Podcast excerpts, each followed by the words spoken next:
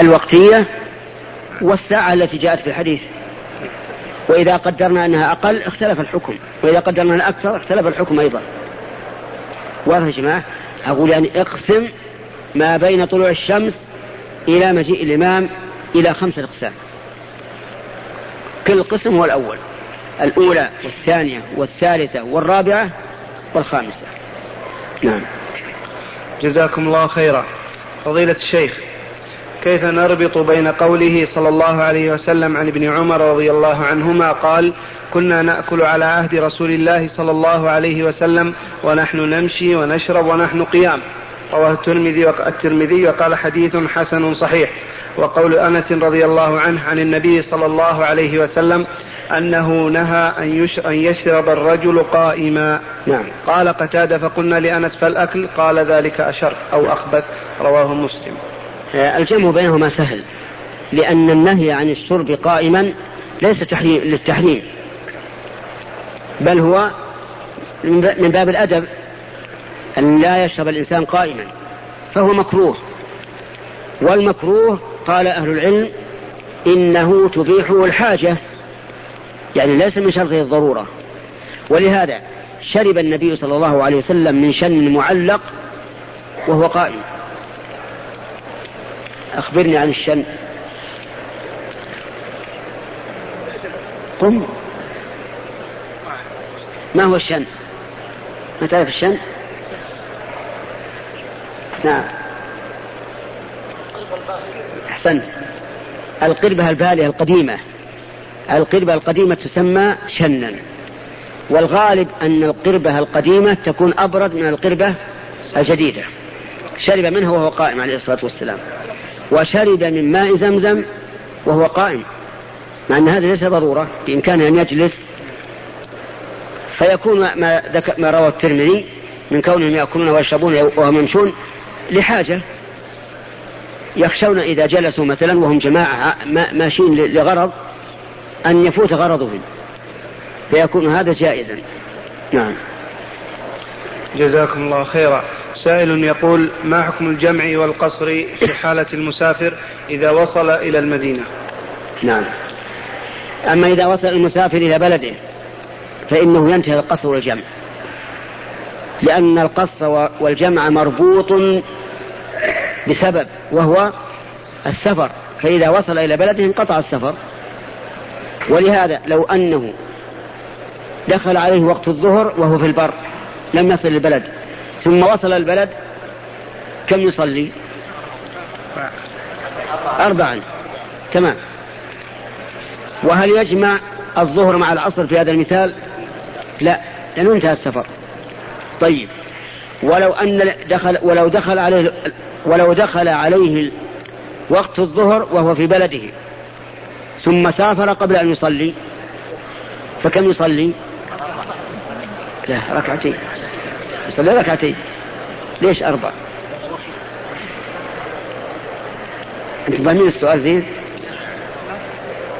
أذن الظهر وهو في بلده ثم خرج قبل أن يصلي، وصلى الظهر في البر في سفره، كم يصلي؟ 2. لماذا قلت أولا 4؟ هما قل أولا أحسب أنه في البلد. إيه طيب، خرج بعد دخول الوقت. تفضل. دخل وقت وهو في البلد، وهو مقيم في بلده، ثم سافر وصلى في البر بعد أن خرج من البلد، كم يصلي؟ ها؟ يتم الصلاة؟ لا يتم الصلاة، يصلي 2، لقول الله تبارك وتعالى: وإذا ضربتم في الأرض فليس عليكم جناح أن تقصروا من الصلاة. وهذا ضرب في الأرض وصلى وهو ضارب في الأرض، فيصلي 2. والعكس كما قلت لكم في المثال الأول، لو أدركته الصلاة وهو في البر ثم وصل إلى بلده فإنه يصلي 4، يعني انتهى الضرب في الأرض. ولكن إذا كان الإنسان في بلد غير بلده فإنه يجيب المؤذن ويصلي مع المسلمين، ويصلي كم؟ يصلي 4، لقول النبي صلى الله عليه وآله وسلم: إنما جعل الإمام ليتم به. ولقوله ما أتتهم فصلوا وما فاتكم فأتموا. ولقول ابن عباس رضي الله عنهما حين سئل ما بال الرجل يصلي ركعتين ومع الإمام يصلي أربعا، فقال تلك هي السنة. وهذه مسألة تشتبه على بعض الناس، تقول له صل أذن، قال أنا مسافر، كأنه يقول المسافر ليس عليه ايش، ليس عليه جماعة، وهذا غلط، فهم غلط. المسافر عليه صلاة جماعة.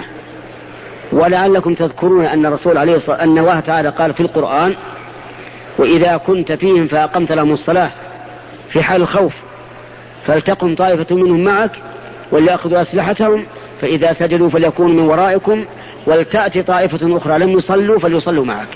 فأمر بصلاة الجماعة في حال الخوف، ومعلوم أن الخوف الذي وقع للرسول كان في أسفاق، ففي حال الأمن من باب أولى. فنقول للمسافر هل سمعت النداء؟ إذا قال نعم ماذا نقول له؟ نقول أجب. كما أن المسافر أيضا إذا نزل في بلد وحان وقت صلاة الجمعة وهو في نفس البلد وقال أنا مسافر ما أروح للجمعة، ماذا نقول له؟ نقول ألست مؤمنا؟ سيقول بلى. نقول اسمع إلى قول الله تعالى يا أيها الذين آمنوا إذا نودي للصلاة من يوم الجمعة فاسعوا إلى ذكر الله وذروا البيع. أما إذا كان الإنسان في السفر فهذا لا جمعة عليه، ولا تصح منه جمعة أيضا، لأن النبي صلى الله عليه وعلى آله وسلم كان لا يقيم الجمعة في أسفاره، وقد قال صلوا كما رأيتموني يصلي، وقال من عمل عملا ليس عليه أمرنا فهو رد. نعم. جزاكم الله خير. نعم، هذا سؤال لا بأس به وجيه، وإن كنت قد تسورت الجدار ما كتبت. يقول إذا أما المسافر أناسا مقيمين فماذا يصنع؟ نقول يصلي ركعتين ويعلمهم بأنه مسافر، فإذا سلم أتموا. نعم، جزاكم الله خيرا. هذا السائل يطلب من فضيلتكم إعطاء نصيحة للنساء التي يأتين الحرم ويشتغلن بأمور الدنيا ولا يتممن الصفوف. النصيحة لهن وللرجال أيضا، المساجد بنيت لأي شيء؟ للصلاة وقراءة القرآن وما أشبه ذلك. ولهذا قال النبي عليه الصلاة والسلام إذا رأيتم من يبيع أو يبتاع في المسجد فقولوا لا أربح الله تجارتك، ادعوا عليه بأن الله لا يربحه، فإن المساجد لم تبنى لهذا. وقال إذا سمعتم من ينشد ضالة، يقول من عين الضالة، فقولوا لا ردها الله عليك، لأن المساجد لم تبنى لهذا. وقال للأعرابي الذي بال في جانب من المسجد، وقصته مشهورة، رجل أعرابي بدوي دخل مسجد النبي عليه الصلاة والسلام ووجد فيه فسحة واحتاج إلى البول، ما خرج يطلب مكانا يبول فيه، قال هذا المكان فسيح، فجعل يبول في مسجد الرسول عليه الصلاة والسلام. وهذا منكر ولا معروف؟ منكر. ولهذا زجره الصحابة، زجروه، فنهاهم الرسول عليه الصلاة والسلام، قال لا تزرموه، أي لا تقطعوا عليه بوله، خلوا يبول يكمل. نعم، كمل الأعرابي البول، ثم قال الرسول عليه الصلاة والسلام أريقوا على بوله سجلا من ماء، أو قال ذنوبا من ماء، صبوا عليه ماء. وإذا صبوا عليه الماء إيش يكون؟ يطهر، فزالت المفسدة. أما الأعرابي فدعاه وقال له إن هذه المساجد لا يصلح فيها شيء من القدر والأذى، إنما هي للصلاة والتكبير وقراءة القرآن، أو كما قال عليه الصلاة والسلام. الحكمة، حكمة، كلمه باللطف، قال اللهم ارحمني ومحمدا ولا ترحم معنا أحدا. عرامي تحجر رحمة الله عز وجل، لأن محمد صلوات الله وسلامه عليه إيش خاطبه باللطف واللين وتركه حتى يقضي بوله، والصحابة رضي الله عنهم زجروه، فأراد أن تكون الرحمة له وللرسول. نعم لو قال اللهم ارحمني ومحمدا ما في بأس، لكن ولا ترحم معنا أحد يتحجر رحمة الله. سبحان الله.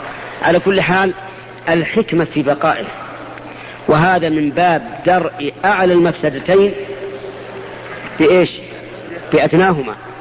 يعني إذا كان لابد من ارتكاب مفسدتين أحدهما أخف ارتكب الأخف. بقاؤه يبول أخف، أولا لأجل أن ينحصر البول في مكان واحد، ثانيا لأن لا يتضرر هذا الأعرابي بانقطاع بوله، لأن البول إذا كان مستعدا للخروج ثم منعه الإنسان في ضرر عليه، ولأن الأعرابي لو قام كاشفا ثوبه بدت عورته وصار البول يترشش حول المكان، ولو أسدل ثوبه لإيش لتنجس الثوب وكان في مفسدة. فلهذا كان درء أعلى المفسدتين بأدناهما من الأمور المقررة شرعا، وهذه أيضا من الأمور التي ينبغي الإنسان أن ينتبه لها في باب الأمر بالمعروف والنهي عن المنكر. أقول المساجد لم تبنى إلا للصلاة والذكر، والتحدث فيها بأمور الدنيا إذا كان من باب البيع والشراء وإنشاد الضالة أو كان يشوش على الآخرين فإنه يمنع، وأما إذا كان ليس فيه بأس وإنما هو كلام مباح فهذا لا بأس به بشرط أن لا يشوش. ولهذا كان الصحابة ينشدون الأشعار في مسجد الرسول عليه الصلاة والسلام. نعم جزاكم الله خيرا. سائلة تقول: ما هي صبغة الشعر الجائزة للمرأة، وما حكم قص الشعر أسفل من شحمة الأذن؟ الأصباغ مما خلق الله لنا في الأرض، توافق على هذا؟ ما الذي قلت؟ توافق. ما الذي قلت؟ الأصباغ مما خلقه الله عز وجل لنا في الأرض. نعم أحسنت، بارك الله فيك. وما خلقه الله في الأرض فهو حلال، كل ما في الأرض حلال لنا، لأن الله امتن علينا بذلك، هو الذي خلق لكم ما في الأرض جميعا، إن كان حيوانا فهو حلال إلا ما قام الدليل على تحريمه، أفهمتم؟ ولهذا لو وجدت طيرا فصدته فقال لك زميلك هذا حرام لا تأكل، وقلت أنت هذا حلال سأكله، من المطالب بالدليل؟ الذي حلل ولا الذي حرم؟ الذي حرم. فالأصل حل. كذلك الأصباغ مما خلق الله لنا في الأرض، فالأصل فيها الحل، لكن يمنع من صبغ يحاد به الصابغ سنة الله عز وجل، وذلك صبغ الشيب بالسواد، فإن هذا حرام، لا يجوز للإنسان أن يصبغ الشيب بالسواد، لأن هذا مضاد لسنة الله عز وجل. سنة الله أن الإنسان إذا كبر يبيض شعره، كما قال زكريا: ربي إني وهن العظم مني واشتعل رأس شيبا، هذا أمر لا بد منه. فإذا جاء إنسان بموه يقول على أنه شاب، قال بصبع اللحية بالسواد، لأجل من رآني قال هذا شاب له 35 سنة وربما يكون له 70 سنة، يجوز هذا أو لا؟ لا يجوز. أولا إن النبي عليه الصلاة والسلام قال: غيروا هذا الشيء وجنبوه السواد. وثانيا إن ورد وعيد شديد على من صبغ بالسواد والعياذ بالله فهو حرام. وقد قال بعض الشعراء: نسود أعلاها وتأبى أصولها ولا خير في فرع إذا خانه الأصل. صحيح هذا ولا لا؟ كيف أصوله؟ أصوله بيضة لا بد بعد يومين يطلع البياض من الأصول. فأعلاها مسود ولكن خانه أسفل. نعم نسود أعلاها وتابى أصولها ولا خير في فرع إذا خانه الأصل. أنت على كل حال العبرة بالقوة والجلد. وكم من إنسان كبير السن شيخ ولكن همته وعمله عمل الشاب، وكم من إنسان بالعكس. طيب إذا ما الذي يحمل الأصباغ؟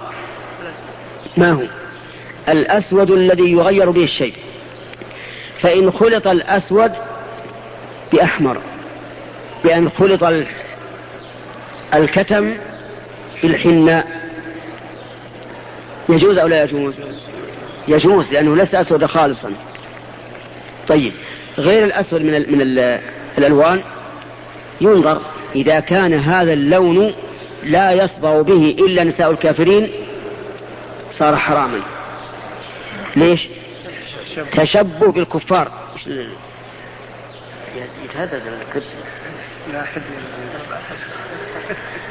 فإذا كان هذا الصبغ لا يصبغ به إلا نساء الكافرين صار حراما من أجل التشبه، لقول النبي صلى الله عليه وعلى آله وسلم: من تشبه بقوم فهو منهم. أتدرون ماذا علق على هذا الحديث شيخ الإسلام ابن تيمية؟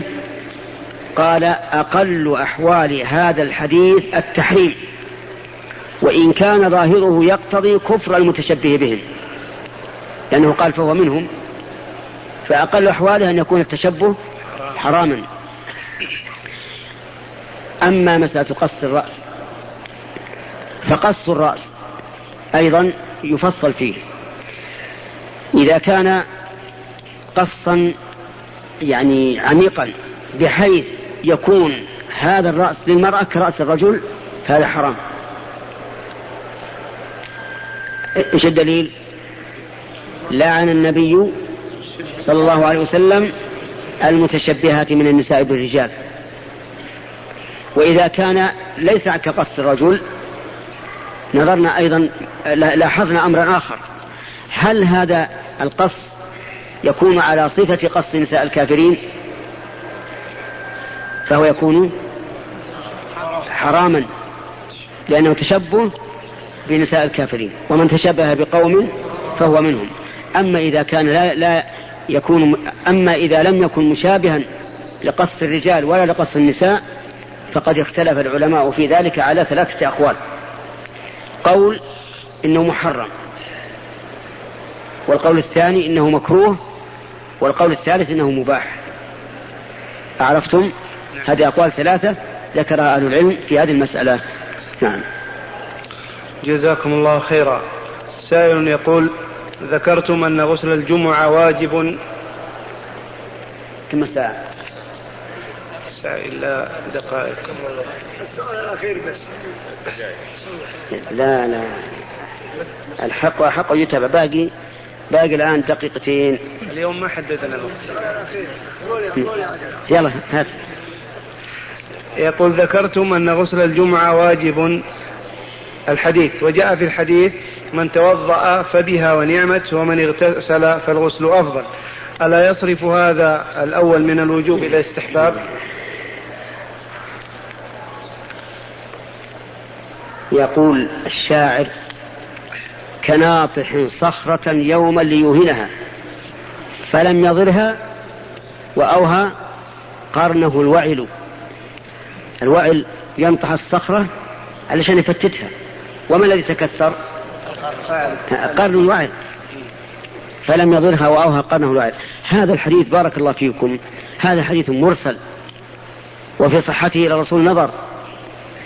ثم إن أسلوبه ليس عليه طلاوة الكلام النبوي: من توضأ يوم الجمعة فبها ونعمت، ومن اغتسل فالغسل أفضل. يعني أنت إذا سمعت كلام الرسول عليه الصلاة والسلام، ولا سيما إذا كنت تكثر من قراءة الأحاديث النبوية، تجد له رونقا وطلاوة، ليس كهذا الكلام. فالحديث هذا ضعيف ولا يمكن أن يقاوم حديث أبي سعيد الذي أخرجه الأئمة السبعة بلفظ صريح واضح: غسل الجمعة واجب على كل محتلم. وعلى هذا فلا تعارض بين الحديثين لعدم مقاومة الحديث حديث سمرة الذي أشرت عليه لحديث أبي سعيد. نعم. جزاكم الله خيرا. سائل يقول أو يسأل عن معنى الحديث إن الله خلق آدم على صورته. نعم. يقول رسول الله عليه الصلاة والسلام إن الله خلق آدم على صورته، ونهى أن يقبح الوجه أو يضرب. وقد اختلف العلماء في معنى هذا الحديث بعد أن صحوا.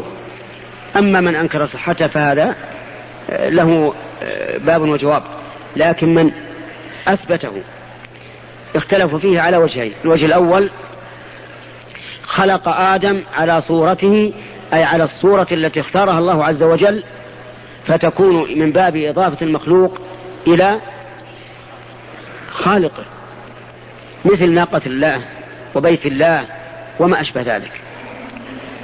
ومنهم من قال خلق الله آدم على صورة الرب عز وجل، ولكن لا يلزم أن يكون مماثلا له، لأن الله تعالى قال في كتابه ليس كمثله شيء. فإذا قال قائل كيف يكون غير مماثل وقد قال على صورته؟ قلنا لا يلزم من الصورة التماثل.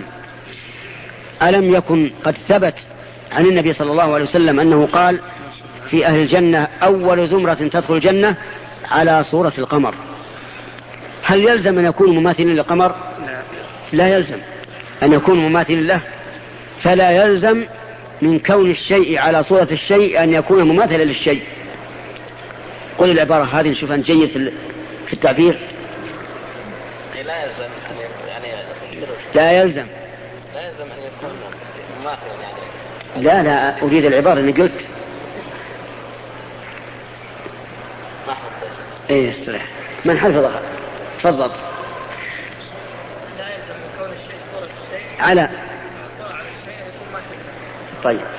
نحن قلنا لا يلزم من كون الشيء على صورة الشيء أن يكون مماثلا للشيء. نعم. وهذا واضح، وقد ضربنا لكم مثالا في أهل الجنة أنهم يدخلون الجنة على أول زمرة على صورة القمر، ولازم التماثل. نعم. جزاكم الله خيرا. سائل يقول هل يجوز شد الرحال إلى قبر رسول الله صلى الله عليه وسلم؟ نعم. لماذا تشد الرحال إلى قبر الرسول؟ هم يأتوا الشيخ نسأل. يقول لأسلم عليه. نقول إن الله قد كفاك. أي إنسان يسلم على الرسول في أي مكان فإن تسليمه يبلغه. ليه تشد الرحال؟ تكلف الناقة وتكلف نفسك، ولا تسلم أجرة تذكرة وغير ذلك. فلا يجوز أن يشد الإنسان الرحلة إلى زيارة قبر النبي صلى الله عليه وسلم، لأن أقل ما فيه أنه إضاعة مال، وإضاعة المال محرمة. لكن لو شد الرحلة للمسجد النبوي يجوز أو لا؟ يجوز، لأن النبي صلى الله عليه وعلى آله وسلم قال لا تشد الرحال إلا إلى 3 مساجد: المسجد الحرام ومسجد هذا والمسجد الأقصى. وإذا وصلت إلى المسجد قم بزيارة الرسول، بزيارة قبر الرسول عليه الصلاة والسلام. زر قبر الرسول وصاحبيه أبي بكر وعمر رضي الله عنهما، وقم بزيارة أمير المؤمنين عثمان رضي الله عنه في البقيع، وبزيارة أهل البقيع كلهم، لأن النبي صلى الله عليه وعلى آله وسلم كان يزور البقيع. ولكن تزور البقيع لأي شيء؟ ما الحكمة في ذلك الأخ؟ لا واحد قومنا واحد إيش؟ أحسنت بارك الله فيك. زيارة القبور ليس لأجل أن تدعو الله عندها، ولا أن تستغيث بهم أي بأهل القبور. قال النبي صلى الله عليه وسلم وهو المشرع للأمة المبين لحكم الشريعة قال زوروا القبور فإنها تذكركم الموت وفي لفظ تذكركم الآخرة. هذا المقصود.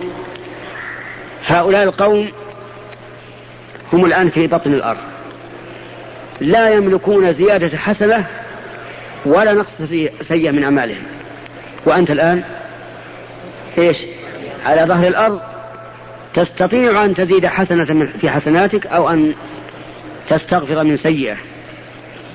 فتذكر، تذكر الموت، تذكر الآخرة وهي دار الجزاء. هذا هو المقصود. وهل عندك عهد عند الله، عهد من الله أنك ستبقى مدة بعد هذه الزيارة؟ أجيبه لا. إذن يا أخي ما تدري، لعلك تزور هؤلاء الموتى صباحا ويزورك أقاربك في هذه القبور مساء، فاستعد، استعد للموت، تب إلى الله عز وجل مما فرطت في حق الله وفرطت في حق عباد الله. هذا هو المقصود من زيارة القبور. أما الدعاء عندها فلا. إذا أردت أن تدعو الله ادعو الله في بيوته وهي المساجد. أما أن تخرج هناك لتدعو فهذا غلط. طيب، وأقبح من ذلك أن يخرج ليدعو أهل القبور، ليدعو أهل القبور، يقول يا ولي الله، يا سيدي، يا فلان افعل بي كذا وكذا، ارزقني. هذا ماذا نعتبره؟ شركا أكبر ولا أصغر؟ أكبر، يستحق فاعله ما ذكره الله في قوله إنه من يشرك بالله فقد حرم الله عليه الجنة ومأواه النار وما للظالمين من أنصار. نسأل الله تعالى أن يختم لنا ولكم بالتوحيد والإخلاص والسنة إنه على كل شيء قدير. وآخر سؤال.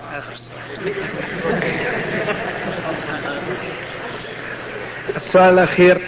معظم الأسئلة يا شيخ يكللونها بحبهم لكم في الله، وهذا السائل يقول لقد استعنت بأحد السحرة في موضوع هام، فهل علي إثم وما هي الكفارة؟ هذا الجواب على هذا السؤال يكون بيني وبين السائل، فهو بعد أن فعل جاء يسأل. الإنسان يجب عليه إذا أراد أن يقدم على شيء أن يسأل عنه أولا. أرأيتم لو أن إنسان أراد أن يسافر إلى مكة من المدينة، هل يسأل عن الطريق أولا أو يذهب يتيه في البراري ثم يأتي يسأل؟ يسأل أولا. يا أخي طريق الآخرة كطريق الدنيا، الطريق المعنوي كالطريق الحسي، لا تسلك طريقا إلا بعد أن تعرفه. أما بعد أن يفعل الشيء يأتي يسأل. ولهذا نحن بهذه المناسبة نحث إخواننا الذين يذهبون إلى العمرة أو إلى الحج أن لا يقدموا على ذلك حتى يعرفوا كيف يحرمون، كيف يطوفون، كيف يسعون، كيف يقصرون أو يحلقون، حتى يعبد الله على بصيرة. نعم. حسب رغبة المسؤولين الشيخ درس الفجر في مكان الشيخ عطية هناك في الحصوة. إيه؟ وهذا إيش؟ السماعات يقولون أقوى. والله إذا وافقوا الإخوان ما عندي مانع. قريب ما هو بعيد. نعم. المهم هل توافقون على أن يكون اللقاء غدا في الصباح في المكان الثاني؟ خير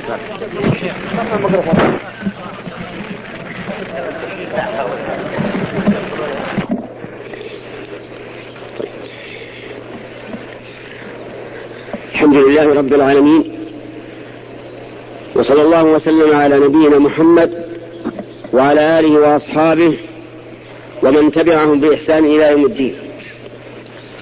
أما بعد، ففي الليلة الماضية قرأ إمامنا في صلاة المغرب آخر سورة البقرة وآخر سورة النحل،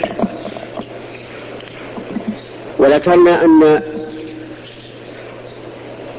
موضوع الآيات التي ذكرها التي قرأها مهم جدا، وتكلمنا على آخر سورة البقرة ما يتيسر.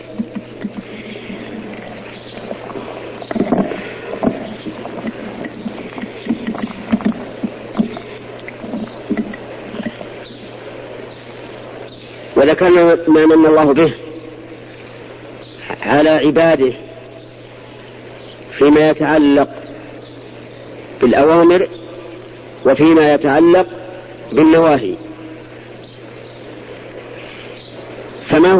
فما هو الذي ذكره الله تعالى فيما يتعلق بالأوامر؟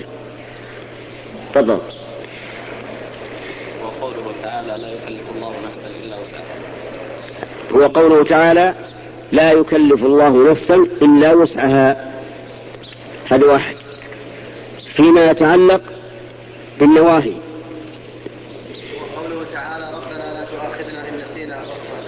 وقوله تعالى ربنا لا تؤاخذنا إن نسينا أو أخطأنا. بارك الله فيك.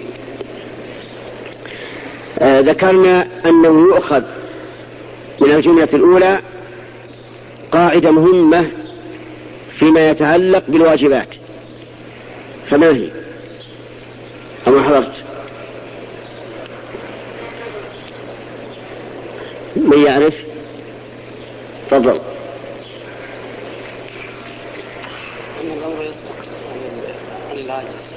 أن الواجبات تسقط عن العاجز، فإن كان لها بدل أتى بالبدل، وإن لم يكن لها بدل سقط. بارك الله فيك. طيب، من الواجبات التي تسقط بالعجز ولها بدل، نحتاج إلى مثال نحاف. طيب،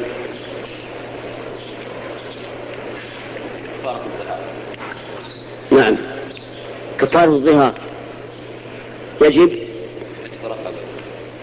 فإن لم يجد، فإن لم يستطع. أحسنت، بارك الله فيك. هل يصح أن نمثل بالطهارة؟ يجب الماء، فإن لم يجد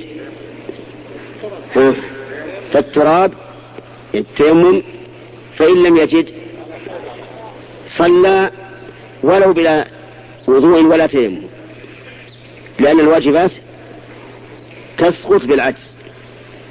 وهذه قاعدة ليست من رأي فلان وفلان ولا من فكر فلان وفلان، ولكنها من رب العالمين الذي قال في كتابه وما خلقت الجن والإنس إلا ليعبدون، فهذه عبادته. يسقط الله عز وجل عن عباده ما لا يستطيعون. أما في النواهي فالقاعدة فيها نهرت من تفضل.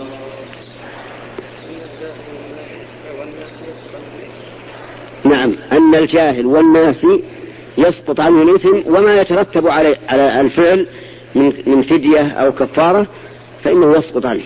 طيب، ولهذا أيضا قواعد كثيرة، أمثلة كثيرة.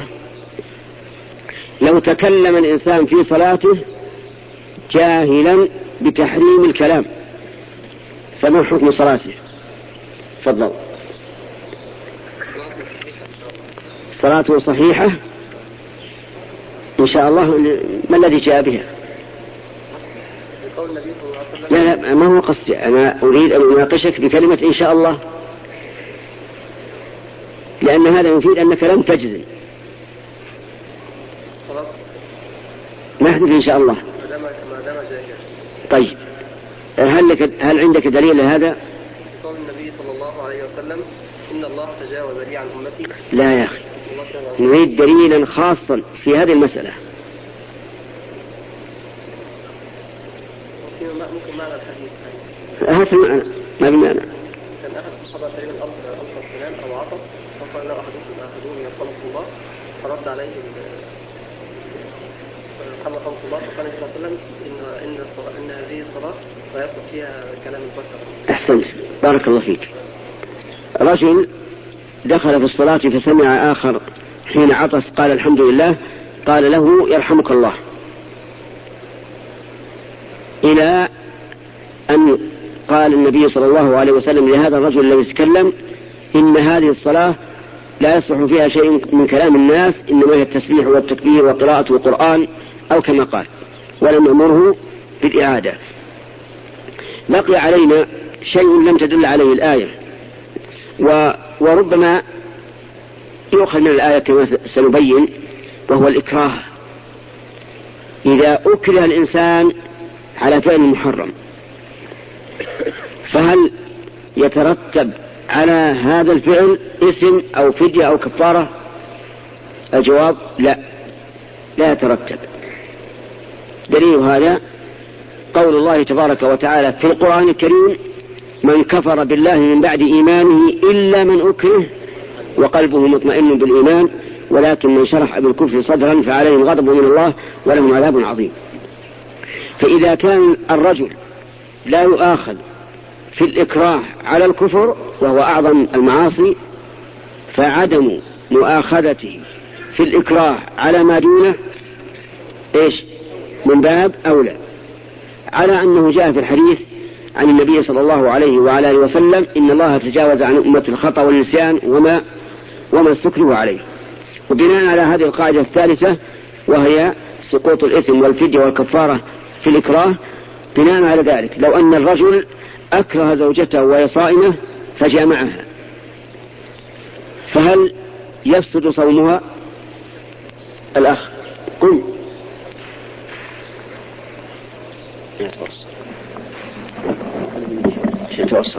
نعم، لا يفسد. وهل عليها كفارة؟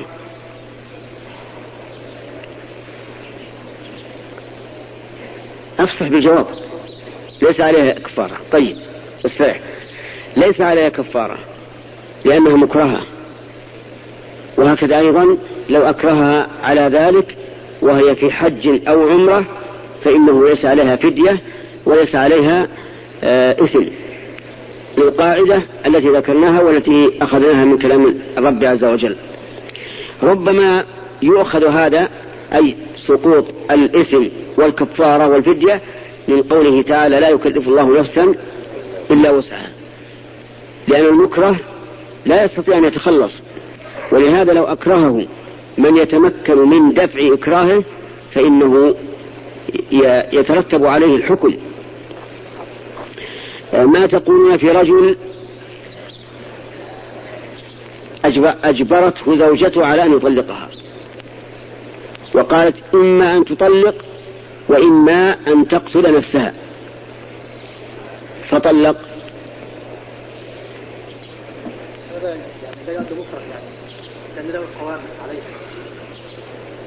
هل يقع الطلاق أو لا؟ لا يقع الطلاق، لأنه مكره. ليش؟ إذا يقع الطلاق، إذا لم يكن مكره وقع الطلاق، ما في مانع. أسأل الآن هل يقع الطلاق أو لا؟ فقلت لا. ثم لما أردنا أن نعلل هذا الحكم الصادر منك بأنها مكرهة قلت ليست مكرهة، أبينه مكره قلت ليس مكرهة. فما تقول الآن؟ صار الحكم العلة متناقضان أو متناقضين على الأصح. أنا ما أقول ليس له قومة، لكن الرجل الآن لما قال زوجته: إن لم تطلقني قتلت نفسها، وهي قادرة على أن تنفذ هذا، السكين بيدها، فطلق، هل يقع الطلاق أو لا؟ يقع. طيب استرح، تفضل. لا يقع. لماذا؟ مكلف، لأنه مكره فلا يقع الطلاق. بارك الله فيك. كيف كان مكرها؟ لأنها تريد أن تقتل نفسها وهي قادرة على أن تنفذ، وهذا من أشد ما يكون الإكراه، لذلك نقول لا يقع الطلاق. وهكذا جميع الأحكام لا تترتب على المكره، وذكرنا الدليل لهذا. أما آخر سورة النحل وهي موضع درسنا الآن، فهي قول الله تعالى: ادع إلى سبيل ربك بالحكمة والموعظة الحسنة وجادلهم بالتي هي أحسن. الخطاب في قول ادعو لمن؟ للرسول صلى الله عليه وعلى آله وسلم. وقيل إن الخطاب لكل من يصح أن يتوجه إليه الخطاب، النبي عليه الصلاة والسلام وغيره، لأن القرآن نزل للأمة جميعا، فإذا قال الله ادعوا فالخطاب لكل مؤمن أن يدعو إلى الله. واعلم أن الخطاب الموجه بمثل هذه الصيغة ينقسم إلى ثلاثة أقسام. القسم الأول أن يكون في السياق ما يدل على العموم، والقسم الثاني أن يكون دليل على الخصوص، والقسم الثالث أن لا يكون فيه دليل لهذا ولا لهذا. الأقسام كم الأخ؟ نعم. الأول أن يكون هناك شيء يدل على العموم. نعم. والثانية أن يكون نجد شيئا يدل على الخصوص. نعم. وثالثا أن لا يدل على الخصوص ولا على العموم. بارك الله فيك. تمام. مثال الأول قول الله تعالى يا أيها النبي إذا طلقتم النساء، فهنا وجه الخطاب أولا إلى الرسول صلى الله عليه وعلى آله وسلم، ثم قال إذا طلقتم، والخطاب هنا للعموم بدليل الجمع. وعلى هذا فيكون الخطاب الموجه للرسول عليه الصلاة والسلام له وللأمة بالنص، يا أيها النبي إذا طلقتم النساء. الثاني أن يكون هناك دليل على الخصوص، فهنا يختص الحكم بالرسول صلى الله عليه وعلى آله وسلم. مثال يا أخ. نعم.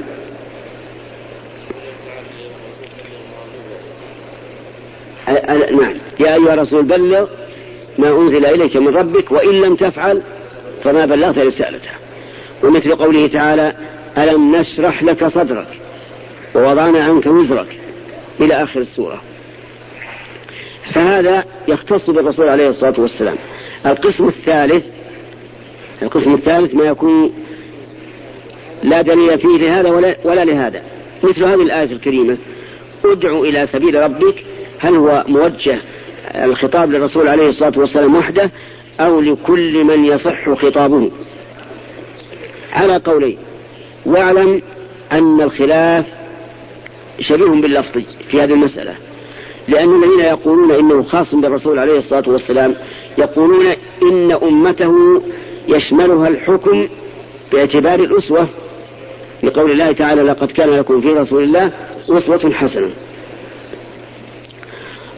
فإذا قال قائل ما الأصل، الخصوصية أم العموم؟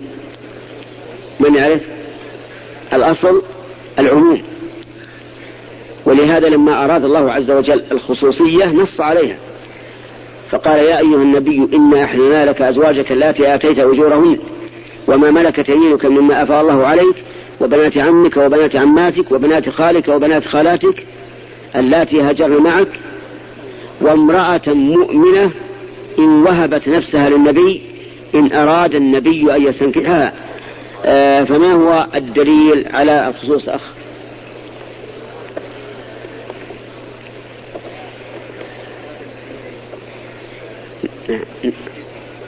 وش الدليل؟ إن أراد النبي أن يستنكحها، يعني أباح الله له أن يتزوج بالهبة.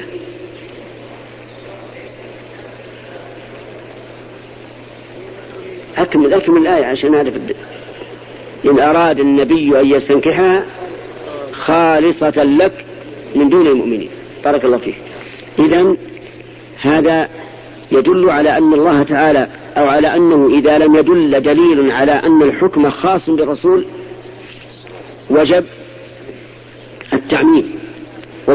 وخذها قاعدة، كل حكم ثبت للرسول صلى الله عليه وعلى آله وسلم فهو ثابت للأمة إلا بدليل. طيب،